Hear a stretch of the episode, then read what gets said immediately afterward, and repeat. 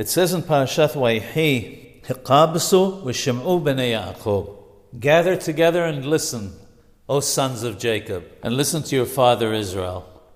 It says in Od Yosef Haidrashot that the word Shema here means understand.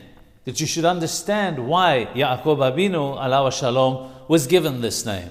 And the answer is that he was given this name to show us his humility both in the spiritual realm as well as the physical.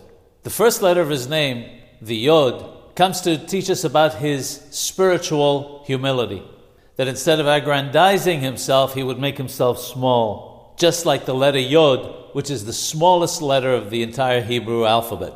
The remaining letters after that first letter form the word Ekeb, which means heel. This shows his humility in physical matters, because the heel is the lowest portion of the body. And Ya'aqob Abinu alav shalom would see himself as a heel and not as the head.